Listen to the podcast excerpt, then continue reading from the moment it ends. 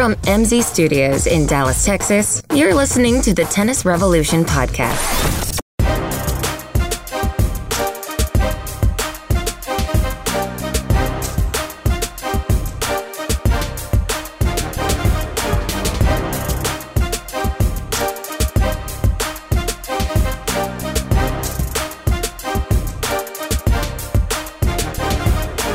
We are back. The Tennis Revolution podcast. I'm all by myself again. Coach likes to leave me in a lurch. We have one of the biggest tennis days in history, and he's not here, but I'm going to do my best to fill his shoes as I always do. Thank you guys for tuning in. We really had one of the best weeks of uh, tennis, especially from the male perspective, that we had in a long time. Uh, just finished watching the men's final a few hours ago. We, as you guys know, we always record on Sundays.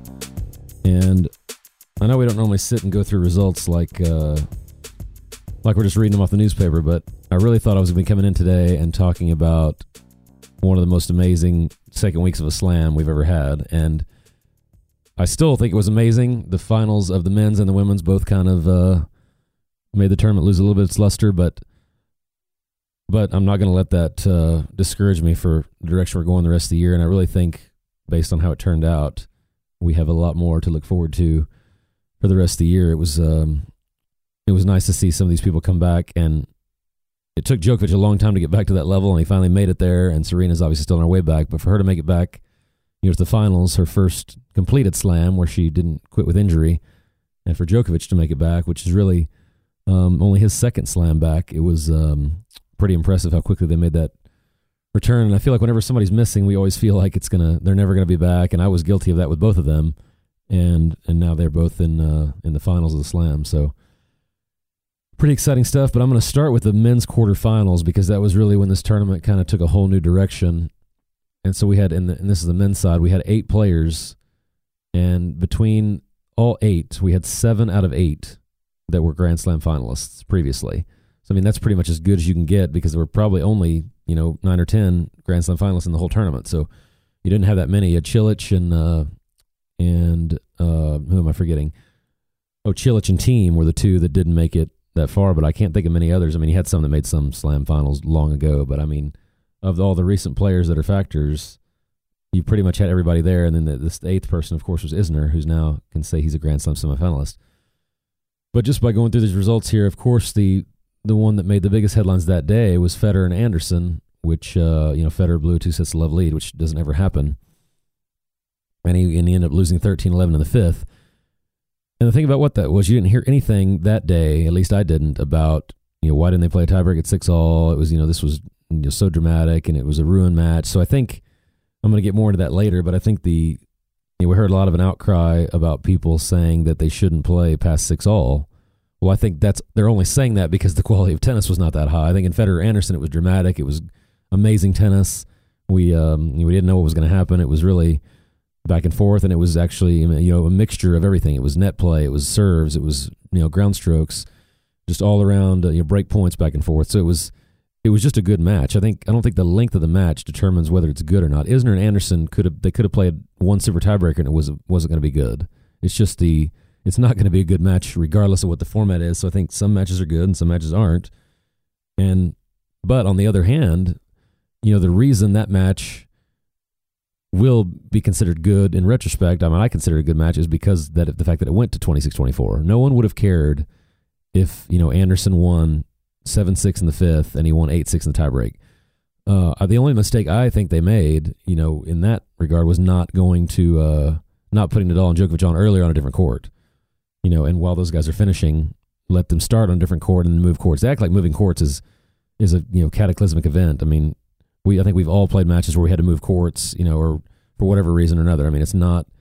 I think they would have rather moved courts than have to play, you know, three hours, two days in a row. But maybe they gave them the option. They didn't want to do it. I don't know. I don't know that I wasn't there, but I would think if they had the opportunity to play on a different court, they would have taken it. And uh, ESPN would have loved it, obviously, because they would have had uh, you know two courts to choose from, and they could have gone back and forth instead of people having to search, you know, and wake up at you know 5 a.m. the next day and try to figure out when it's on. It wasn't listed on the guide and everything.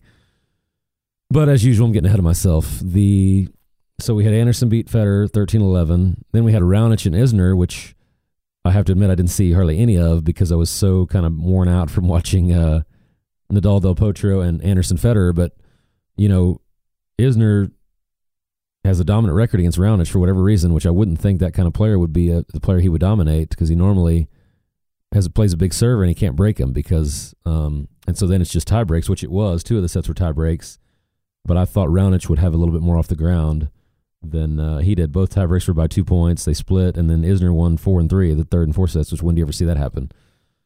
So that put those guys in the semis, as we all know from that marathon. And then Djokovic kind of uh, rolled over Nishikori pretty meekly.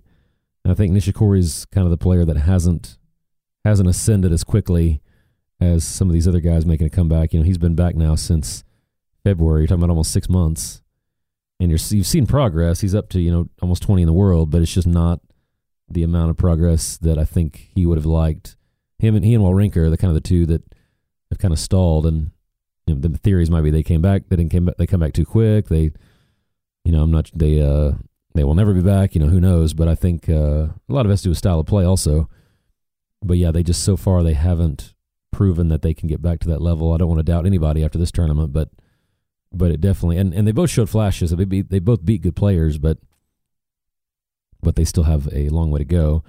And then you had Del Potro and Nadal, which was just another incredible match. Went to five sets. Del Potro impresses me as he impressed me as he always does because he he just took Nadal all the way to the limit, and he looked exhausted.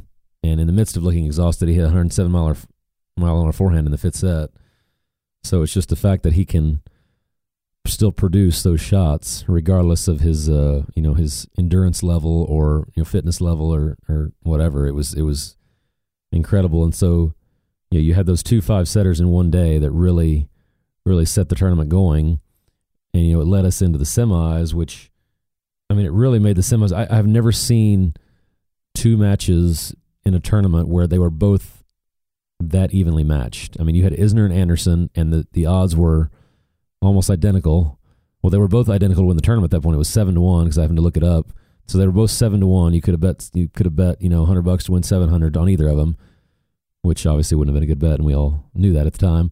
But then you also had Nadal and and Djokovic, and I I looked at a bunch of different websites, and they were all like 50-50, 49-51. It was you know 10-9. They were all so close, and I think that you know that in itself is what we're always looking for. I don't I don't want to see. And by the way, if Isner Nadal had been in the finals, it would have been way more interesting. Um, Nadal and Anderson, obviously, nobody wanted to see that. We just saw that the U.S. Open it wasn't good. Uh, Djokovic, Isner, mm, that would have been maybe you know interesting, but but it is, is based on how Anderson looked in the final, Isner would not have looked any better. But I think that just because Isner Nadal, Nadal, Isner has beaten him before, you know, in uh, or played him really close before in slams, and he's got this that serve that he can be exhausted and still hit aces. I think that would have thrown Isner, thrown Nadal off his rhythm, which is the whole his whole game is his rhythm, and so that to me would have been of the four possible matchups. I thought that was the most interesting, and then we would have had American in the final too for you know selfish reasons. That would have been cool, but but that was what I would hoping what I was hoping for going into the finals, and we got you know the two other players and I think, you know, Anderson or, I mean, uh, Djokovic or Nadal would have handled Anderson similarly. I just think, you know, he had nerves and fatigue and stiffness, and and so it took him a couple sets to get out of that. And then then it was an interesting match, but but I don't think there was any really way that Anderson's winning that. It's just not. He doesn't have. He has a big serve, but not a big enough serve to mess Djokovic up. And then he doesn't have a break, you know, game on Djokovic. So that was the problem. You're you're not going to stop Djokovic from breaking you at least a couple times and, and I think he broke him four times, so at least. So, you know, that he's not going to be able to make up four breaks. But anyway, yeah, the big match that everybody was talking about, and again, nobody would have talked about it if it was 7 6 in the fifth, but it was Anderson Isner. They had three tie breaks to start, and the crowd was restless. You could see a lot of empty empty seats. And because the uh, the Nadal match was after that, for those that didn't see, so they were waiting for that to finish. But what irritates me is, you know, you're, you're playing two five set matches consecutively. Why do they have to start at one o'clock?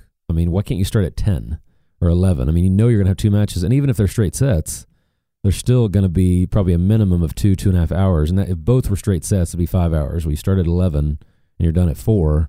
I mean, that's still, you still got, you know, the people there for five hours. So I don't get the one o'clock start. I mean, you're really, even if you have two let's say they had a fifth set tiebreak, even if you had two five setters that went to six all in the fifth, I mean that could easily be five hours each, and that's 11 p.m., which is their absolute end. They have to stop. Don't get me started on that. But so so you're just really pushing the limit when you start that late, um, and I don't understand you know, what the reasoning behind that is. It's probably, I'm sure it's related to attendance and TV ratings and whatever. But I mean, I think on an event like that, you're going to sell out regardless of what time it is. But yeah, I just think it, you know, it. I think, in, I'm sure in Europe, it drove eyeballs away from the tournament because it was so late, and then you didn't finish the match, which to me was ridiculous. Uh, what I always look at, and coach, we'll, we'll debate this hopefully next week, but to me, your number one goal as a tournament director, I don't care if it's soccer or, you know, tennis or baseball or, you know, eight year old gymnastics, whatever it is, is fairness. That's what you're always shooting for is a fairness. And to me, when you have one match that finished on Saturday, I mean, I'm sorry, on Friday, and then another match that had to go into Saturday, that's not acceptable to me. There's got to be some, you know, some things in place that that match is going to finish on Saturday regardless. They got to get some agreement with the neighborhood or the, the city. I mean, it's a Friday night. They can't have an indoor tennis match on a Friday night in a neighborhood. I mean, it's how loud can that be? And, uh, and so that I just thought was ridiculous. If you have rain or whatever, you know that I understand, but but it just wasn't to me. That wasn't acceptable to have those guys. And again, you had options. You could have put Federer, I could have put Nadal and Djokovic on court one, and said, "Hey guys, we're going to start you on court one. We're going to play a set. If they're still going after set, we're going to play two sets. If they're still going, you know, and that's it. Now, if they both didn't agree to that, and they knew they had to be done at 11 and you know they decided to start at 8 o'clock knowing they had to be done at 11 that's on them and then then if they chose that then that's that's fine but to me you can't have that kind of uh you know that kind of inequity i think they've got to they got to do something about that for future uh, i hate the way the french does it where they play both semis at the same time but at least you can say that it's fair which like i said is always the baseline so anyway, you had Anderson and Isner go to 26-24 in the fifth. You had, I thought, you know, there was some interesting. It was much more, much better than Isner Mahut. So for those that compared it to Isner Mahut, I mean, whoever you don't remember how bad that was. That was just 40 love. I would probably say 75% of the games were 40 love, at least 50%. And so it wasn't even, you didn't even have a hint of drama. You know, in Isner, the last, I think they said six games he served in that set, he was down love 30. I mean, so to me, there was drama every game, and I think that that was what made it different. And it was amazing that he'd be down left thirty and could hit, you know, throw off two aces. You know, I'm not saying the tennis itself was exciting, but it made it it made it interesting and it made you not be able to turn it off because you didn't know when it was going to end and you and you want to see who wins. I don't care who you are. When you're watching an event, you want to watch till the end. And so to me, that kept people watching for two, three hours longer than they would have ever watched Isner and Anderson and and it kept people on the hook for those that I mean the advantage of waiting to start Djokovic and Nadal is it kept people on the hook that wanted to see that. You know, they had to wait and and have that one finish before they could go out. So I'm in favor. I don't know. Coach will debate me next week about fifth set tiebreaks, and but I think there's two fundamental things that that fifth set tiebreaks do, and number one is it's a it's an endurance sport. We we talk about that all the time on this podcast, but it's an endurance sport, and I don't like things that take the endurance element away or reduce it. And again, it's, you know, I get that five sets is going to be endurance regardless, but I think there needs to be an advantage to being in better shape than your opponent. And we obviously saw that advantage in this match. So that's number one. And again, I think, you know, nine all, if they want to do it, I'm not opposed to it, but I, I know how that stuff goes. And they start doing it at 12 all, and then they'll send us nine all, and then let's do it at six all. And I mean, right now in volleyball, you play four sets to 25, and then the fifth set, you play to 15. So the fifth set's shorter than every other set, which makes no sense to me. Uh, and and the second element for me is that I like to have a match.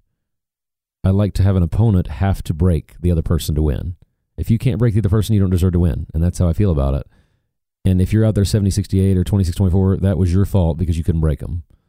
So that's my thing. You know, I'm not going to, I would have been very dissatisfied if that was fifth set tiebreak and Isner you know, at six five with Anderson serving, hits a return that clips the net and goes over, or hits a frame return that was, you know, I think they need you need to be able to earn a return game and win, and then and then, and that's what happens. So I do think if we ever reached a point where it was happening, you know, 10, 12, 15 times every tournament, then we might look at other options. Uh, coach didn't like this option, but I said maybe you play no ad in the fifth. You play or no ad after you get to six all, or or you know whatever. I think there's other there's other ways you can do it that that make it a little more interesting.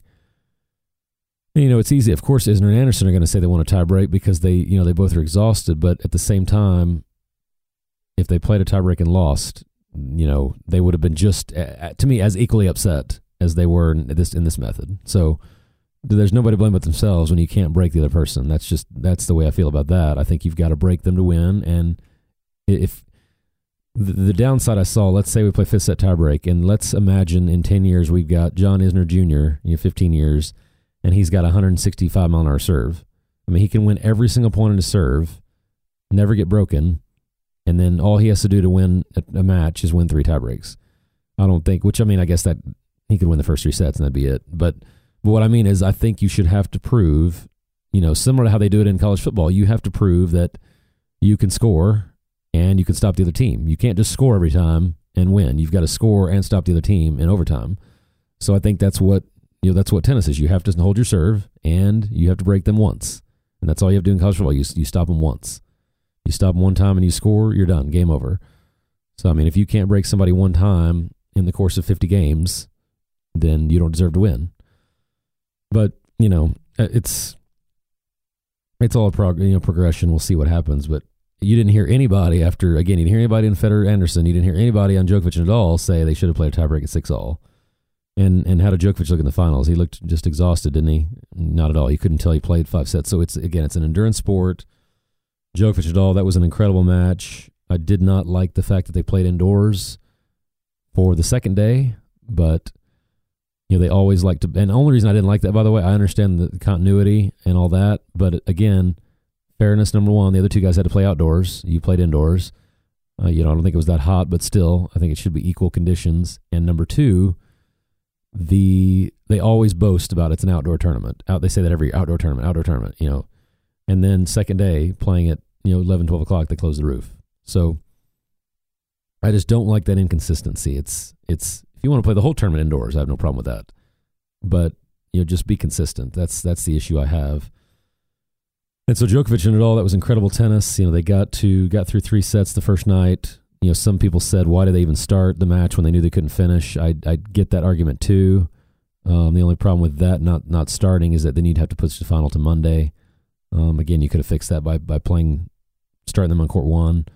I think that resolves a lot of the problems. You start them on court one, and then they come back and play whatever they need to on center court. And again, they might have had a match on court one that night. I don't I don't know, but typically by that time, you know they're they're winding down. I, I still I, I wish they give them the option, they might have rather played on court 18, you know, than than wait for who knows how long. And I get once it's in the fifth set past six all, you assume it's going to end at any moment. You don't ever expect it to be 26 24. But even when they got to six all in the fifth, you knew that the way Djokovic Nadal play, it was going to be a struggle to finish on time. So, so to me, that was that was another issue. But yeah, Djokovic, uh, you know, that was the closest he has looked to himself since you know he's been back, and he just you know we've never really talked about this because they haven't played in a while, but to me, it's it's that Djokovic backhand that just just neutralizes Nadal. He doesn't know, you know, he can move his backhand any direction, and Nadal doesn't, you know, he doesn't do as well taking his forehand to other guys' uh, forehands. He's not used to doing that. So Nadal serves automatically go to the backhand, you know, I would say 60, 70% of the time. So Djokovic has that, he's kind of neutralized the point right after the serve. And then during the rally, Nadal just loves that you know, forehand to backhand. That's the shot he's killed Federer with, you know, for for 15 years. It's that cross court, his cross court forehand to the other guy's backhand, and he's beaten so many players with that. And against Djokovic, I don't think I'd like to see the numbers on you know on how that stacks up. You know, winners versus errors, and just you know, just I would say when he hits that first ball cross court to Djokovic's forehand to backhand, you know, how many of those points does he win? But but yeah, just something about that matchup. He excuse me, he um, you know, he he he he dominates that matchup. And and again, I say dominates, it might be 55%, 45%, but it's just I don't think Djokovic has that fear. He doesn't have to worry so much about, oh, you know, I got to keep it away from Nadal's forehand because he's going to kill my backhand. He doesn't have to worry about that. and he and he has a penetrating enough shot where he does keep it away from the forehand more too. So, so you know, it's uh, it's it's got to be frustrating for Nadal, and I'm sure that when he plays him, he he has to think about what to do and and have a different strategy than he does when he plays almost any other player. And and I think that you know that wears him, and also the fact that Djokovic is one of the few, I mean, maybe the only guy that can that can outlast him in terms of endurance and and out you know and be the same mobility as him. So I think you've got those two factors that, I mean, uh, Nadal's got way more endurance than Federer. And no offense to the amazing greatest player of all time, Federer, but he's got more endurance. He's got more consistency off the baseline, and I don't know that you can say that about either of those two things against Djokovic. So it, it's always a tough matchup, and that's why I think they're either tied 26-26 or 27-25. I think it was 26-25 going into that match, which is also amazing the fact they've played that many times, and I don't see why they couldn't play 10 more times. But anyway, all that led us to the finals, which was uh, again kind of lackluster, and it, it it wasn't even that it was lackluster in the in the names because you know Anderson, you think he just made the finals of uh, of uh, the U.S. Open, so I mean he's obviously one of the best fast court players in the world. But I think it was just the fact that he'd played so much tennis, you kind of knew that that he had no chance. And, and and just for the record, if I think if you reverse their time on court, if you put Djokovic at 21, 21 hours and Anderson 16 hours, I don't think it changes that much. I just don't think I think it's a number one. It's a terrible style matchup for Anderson, as it was against Nadal. The same exact problems. You know, great returner, good enough server where Anderson's not going to break very often, if at all. And it's just you know, it's just a bad. It was bad for that regard. And then, then you give Djokovic an endurance edge, which he already has originally. I think it just there was really no. He would have just had to serve bombs all the way through to even to even have a chance. And and then he started out shaky and it was just downhill. I, I think it. I was impressed. I was happy with him. They came back in the third and made it interesting. And if he wins that set, you know, who knows? There's always some you know tightness involved in slams and and then maybe Djokovic does start feeling the effects, but but I just don't ever can't ever imagine a time where he's down two sets to love after having that much time on court and he can battle back um, and win it. And you know, so Djokovic was very gracious after. I think he's getting better. You know, Erica's not here to uh, to to just uh, rave all over him and fawn all over him like she did a few weeks ago. But but yeah, I think that he he's getting better at the you know the post match, the interviews, the the com. You know the he had a really nice moment after the match where he said you know his motivation was he had his someone yelling out "Daddy" you know when he was playing, and that was really exciting. But I just think it's his persona during matches is not ingratiating. And when you when you are like that, it just it makes people. I, I, found every match I watched him, I was rooting for the other team or the other player, and it's just. And I'm not a fan of Anderson necessarily. I'm not a fan of Nadal necessarily. You know, I'm not a fan of uh, Nishikori, but it was just like when he loses, he's negative, and when he wins, he's negative. And Murray's the same way. But it's and but even when he's positive, it's sort of like a in your face positive. It's you know, it's just an angry positive. So it's it's it's frustrating, and I, uh, you know, I see that, and it, it makes me want to root for the other guy. And so I, I think yes, he did come in in a horrible era with Federer and Nadal, and I think, uh, you know, sorry we're having audio difficulties here, but yeah, he came in in a terrible era with Federer and Nadal, and and yes, that did make it harder for him to develop a fan base, but you know, I think part of that is self inflicted. But uh, but yeah, it ended up being a great men's tournament.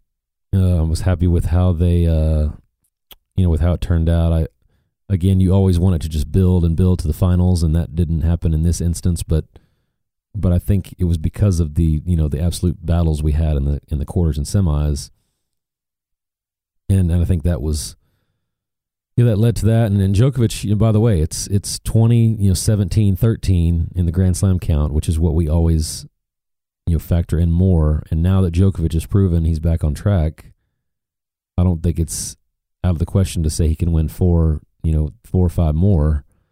I don't see any reason why he can't because we've proven over the last couple years that it's most important who the freshest player is, you know, and, and, and he's still much fresher than Federer and Nadal and will be for, you know, the next six months unless they decide to take some time off. And so I, you know, I don't, I would think you would almost have to call him the favorite to the, in the U.S I mean, it, probably either him or Federer, and we'll see how Federer looks, you know, and how much tennis he plays in the in the in the summer. But but yeah, that's going to make that uh, that discussion even more interesting because he has a winning record over both those guys, and and I don't see any the reason why that would change. You know, as their careers, well, I mean, they're much farther along in their careers than he is, but I think you know it's the fact that he has a winning record of both that has to factor in. And especially if he gets up to that 16, 17, 18, you know, and they, those two guys don't win anymore, maybe win one or two more between them. It'll be really crazy if it, I, I told somebody the other day, what could you imagine if it ends up 20, 20, 20? And of course, coach would hate it because then we'd have the three greatest players in history all playing in the same era, uh, is what everybody would say. But, but yeah, it's, um, it has definitely made that conversation more interesting. And you never want to make, you know, a big deal out of one slam, but, but I just think the direction he's going it could very easily uh it could very easily be a talking point. And of course, now before we uh, take a break, I want to touch on the women's draw. You know, we had a, a, a you know last week we focused on the women's draw because the women's draw was a complete complete chaos and and all the top ten seeds lost. And it was funny. We had the complete opposite the second week. I mean, we had the 11 seed, 12 seed, 13 seed, you know, they all made the semis. So they were the three best seeded players left. You know, Ostapenko, Kerber, and Goerges. And then you had Serena. So I mean, you had really in the semis, if you were to play it, you know, by odds, those would be the four you would pick based on ranking. I mean, there's probably someone you know Serena beat that was better ranked, maybe in the quarters. But although she beat Giorgi in the quarters, so you know that was going to be. So she was the favorite in that by ranking, and then she beat Rodina in the round of 16, so she was favored in that by ranking. So there's really you know, like I said, the semifinals played out exactly like you would think. And the problem was that just wasn't the two matches weren't compelling. You had two straight set wins, you know, for Kerber and Serena, and then they went in the finals, which was a really interesting matchup to me. It was a test of when, uh, of when you know how Kerber was going to do against her, and how Serena was going to do against a really quality opponent, and and I think that uh, yeah, that it it finally caught up to Serena that she had to play that she had to play somebody that was just going to make her hit a ton of balls, and and so that was again it was kind of a lackluster final. We had uh, we had the you know the interest level of Serena coming back, and I think it's better for tennis that she doesn't just come back and destroy everybody the first time. You know, like I said, first time back playing a full tournament. I think it it devalues the women's game when she can just come back and dominate. So I'm I'm happy for that, and it makes that you know storyline of the quest for her to come back and win another one and to catch Margaret Court and all that, you know, last for three more months. And and so I think that will hopefully build. And really, I see the Open as one of the most exciting slams we've had in a long time with with Serena and Sharapova back and all these men coming back. And Murray should be back too, even though he shouldn't. He probably won't get back to that form that quickly. But I think that will be what the uh, what we'll have to talk about the next three months. So I'm really excited. And I feel like we get negative on this podcast a lot. So uh, anyway, thank you guys for listening. I am going to pass it off to Coach, who has another interview with Taylor Dent, and he will talk about what direction we're going in pro tennis and and uh, where we'll go from there. So, thanks for joining the revolution. We'll see you guys after the break.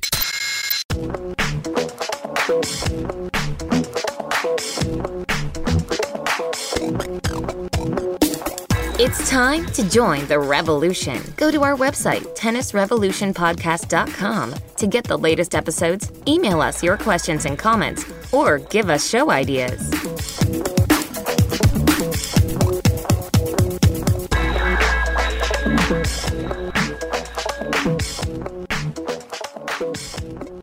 Right, we've got a, a special guest. I, this may be our first returning guest. I don't know if he was drinking a lot the first time, didn't remember.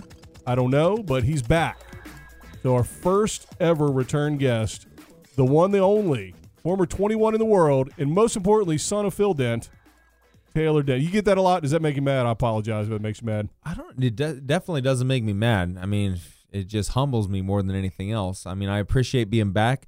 Uh, but I think what Dad gets more than anything else is he gets the father of Taylor Dent, which is not quite correct, but that's From just reality. Who? No offense, sir. Come on No, now. you know, it's just what have you done for me lately? So I guess I was playing on tour more recently than he was. It just has everything to do with that. It's not who was the better player because there's no uh, debating that. Fair enough.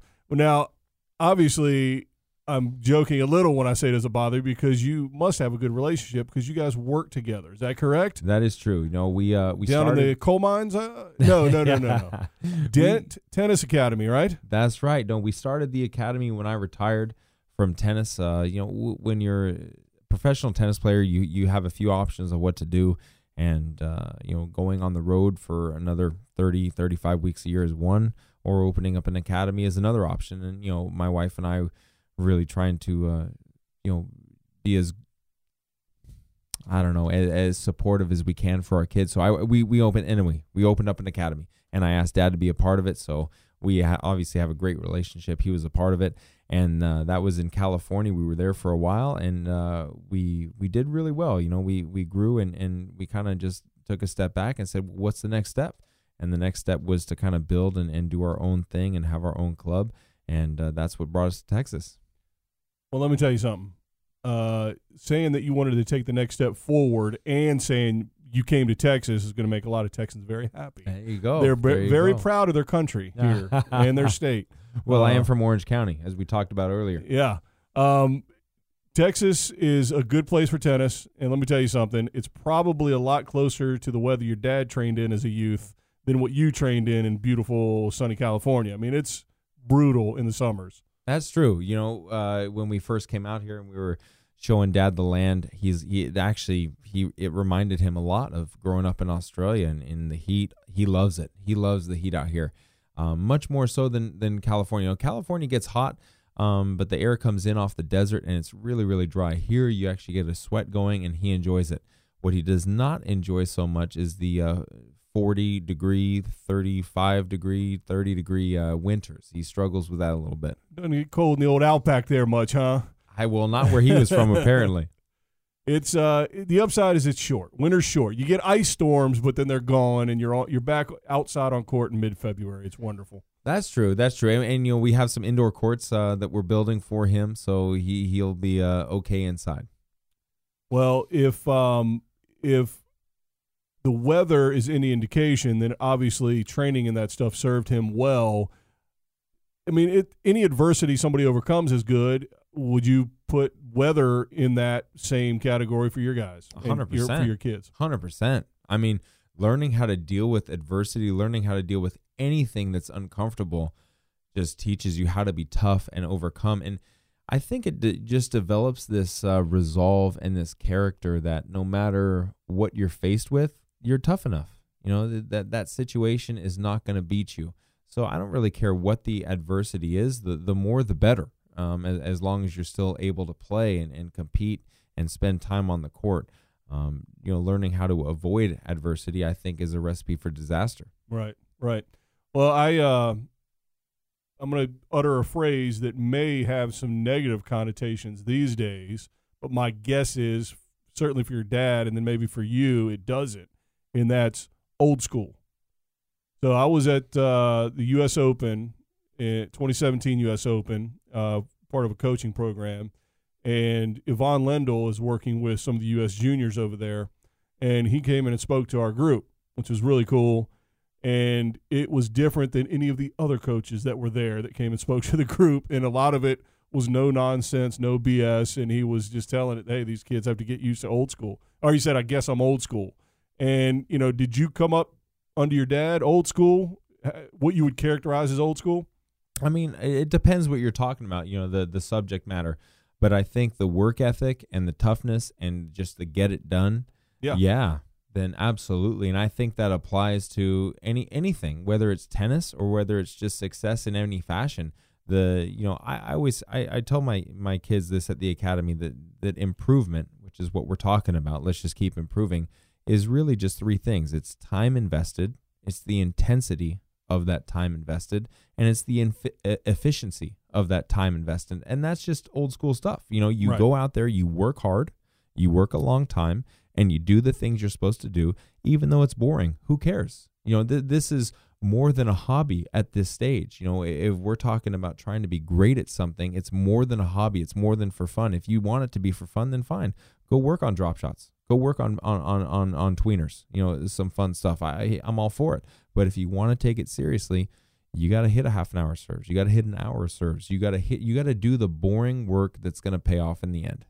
Yeah, I think that's the best summation of old school uh, and exactly what I meant. Because I think a lot of people think old school, oh, some gruff old guy yelling for no reason, berating kids, not letting them drink water for four hours because they're not tough enough. You know, that's the sort of negative connotation. But I think what you're talking about, the hard work, embracing, putting adversity in front of them so they can overcome it and learn to do that. And, and because guess what? The rest of life, the rest of tennis for sure at this level, and the rest of life is going to be overcoming adversity. Yeah, and all and, those things. And and absolutely, and one of the things I like to repeat to the you know the kids that kind of struggle with that is look, improvement and success. It's an internal thing. It's not an external thing. If if you're looking at the circumstances to be perfect for you to succeed, then you may as well change topics because it's it's not going to happen.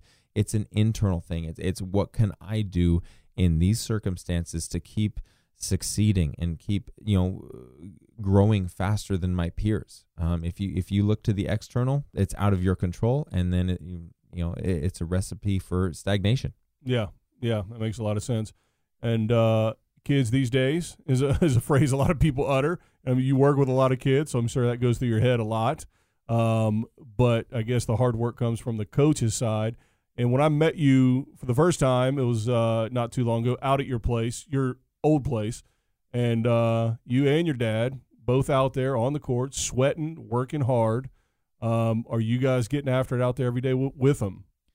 Yeah, we're out there every day. You know, we, we obviously take turns. We we switch around a little bit because we have a few different programs that are going on. So we try to pace ourselves a bit. But we're out there. You know, we're we're in the in the thick of it and uh, you know we, we do the best we can for the for the kids for the players but reality is you know understanding what what needs to happen is is one thing um, being able to do it and having the discipline to do it over and over and over that's a different discussion altogether and, and i think that's where you know the heart of a champion comes in is is this a hobby for you? Is this fun for you? Or is, is this a business? Is this seriousness where we're going to go out there and we're going to work on this shot over and over and over with intensity over and over and over just because you know that when you get this 10% better it's going to mean that you're going to win 20% more matches. Um, so that's what we, i feel like our academy is you know we're good on on you know repetition and doing a whole bunch of stuff and all that sort of stuff but i think you know any academy has that. It, uh, that's that's just stock standard. You're going to hit a lot of balls you're going to hit a lot of groundies a lot of serves play a lot of points have some fun you know blah blah. It, it, that's all the same. I think what we really aspire to do and de- my dad and i and jenny and i my wife we talk about this all the time is we try to create a culture of a professional mindset and it's really easy for some kids to pick up on it's really tough for others um, but I think that if you have to drag a player along to success, it's going to be short lived. You need that player to understand and embrace how to attain that success. And so I feel like we're more of a, a culture setting academy uh, rather than than a you know a game style or, or, or something along those lines. That, that that's our number one emphasis is how do we set a, a mindset, a culture of professionalism and and success. I like that. I like that. That makes me more even more excited that Dent Tennis Academy is in DFW because does this world need a whole bunch more tennis players that can hit a bunch of shots but that are terrible people and have no future? Or are some of these kids not going to play tennis after college, but they're going to be outstanding human beings? They're going to be successful in whatever endeavor. And certainly, obviously, you're a tennis academy, so you want them to achieve the most success that they can in tennis. But there's so much more, as obviously you said earlier you're 25, I think. Um, and you're already past your tennis career, so you're successful in something else. And so it sounds like you're setting these kids up for success even off the court. I mean, that would be great. That'd be awesome. Like I said, if if they see what works in tennis, I mean, I there's so many times when I'm coaching where I relate life to tennis, tennis to life, and uh, you, you know, just so many different things to the tennis court apply. Um, it's just is at the end of the day, it is what it is. I mean, you can't be successful without hard work, doing it a lot, and and making sure that you're doing it wisely, you're doing it efficiently. I don't, I don't, you know, it's it's that outliers book. You, you know, there, there's only so many ways a person can be truly successful. You can be temporarily successful by being lucky, but that's not going to last. That's not meaningful. So you got to make sure you're calculated and you are a beast. You know, you don't take no for an answer. Once you have a setting, once you have a course, there's nothing that's going to stop you um, unless you decide that enough's enough and I want to pursue a different direction. And that's fine. That that's that's totally fine. But Right. just make sure it's calculated and you've given it everything. What's your uh, age group? Age- Anything? age group is basically i think everything i mean my son uh plays in there and he's six years old you know he was five when he was starting so he, he just loves it so so that's my youngest one i think is is uh liam and uh our oldest one i don't know shoot 20 23 24 maybe me 37 or 25 sorry the secret's out. The secret's out. Well, so so basically, what you're saying is comprehensive. So anybody that is willing to get after it and wants to achieve. age is not a requirement for us. It's more of uh, ambition, if that makes sense. So, you know, obviously the younger kids are, are going after, you know, their UTR now. That's that's the new thing in town. Um, you going for college scholarships. We get the rare one that wants to try professional tennis, and then we get the older ones that have either gone through college or are, you know, trying to bypass college and and go professional.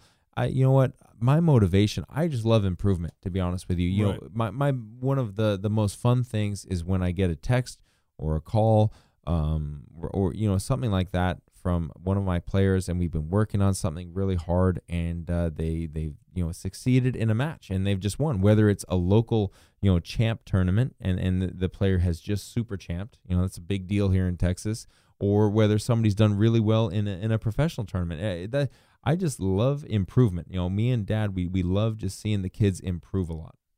I think you said something earlier to go along with that is that it's not just seeing the improvement, but seeing them realize, oh, those things that you told me will help me improve. They work, and I can do that. And now once once you give them a little taste of that, now now they're trouble. Yeah, no, it's true. And you know, I was talking about this earlier with one of my uh, one of my students, and it, it's interesting how human beings work. You know, human beings are very reluctant to change and do things outside of their comfort zone until there's pain and until they find uh, failure and unsuccess, if that makes sense. And uh, so that's kind of the thing that, that we, we we embrace and we accept that that that's just a reality of the job. It's just like, look, this is what I want you to work on. If you don't want to do it right now in the matches, we get it. That's fine. But build this skill because you're gonna need it um, when you hit this level. You know, and, and so when and, and that's the way it goes. You know, they have to see it for themselves. If they don't see it for themselves, they're not going to do it with um, reckless abandon. They're going to always be reserved in, in, in working on this shot or hitting this shot or playing this style or going for that much. So you know, we just try and prime the pump a little bit, and then as soon as they see that that's needed, then boom, they've already got the skill for it. They just need to make the decision to do it.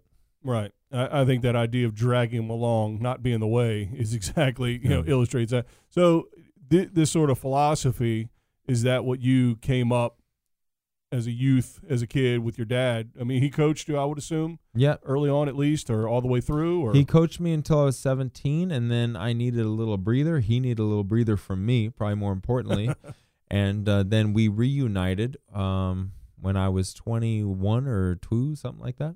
Okay, but a lot of these philosophies have carried through from him, kind of bringing you up and, and finding out what works. And I think it's what you said, though. I, I, I think that uh, the philosophies evolve in the sense of being able to word them differently, but really it's old school. right, I mean, wh- what changes? It's it's hard work. It's doing a lot of it, and and it's doing it smartly. It's working on things that matter. So really, it's it's an old school philosophy, but learning how to translate that uh, changes uh, on a weekly basis, on a monthly basis. But but the the principle is still the same. Yeah, it's funny. I always make the comparison when they talk about millennials. That you hear that word. I don't even know what age group that is, but you hear Apparently, I'm a millennial, so be careful. what? Yeah, apparently that's All the millennial has like a 20 year span. So I, I I'm in there. Well, I remember at one point in time the predictions in business were that the the landscape of business was going to have to change for millennials.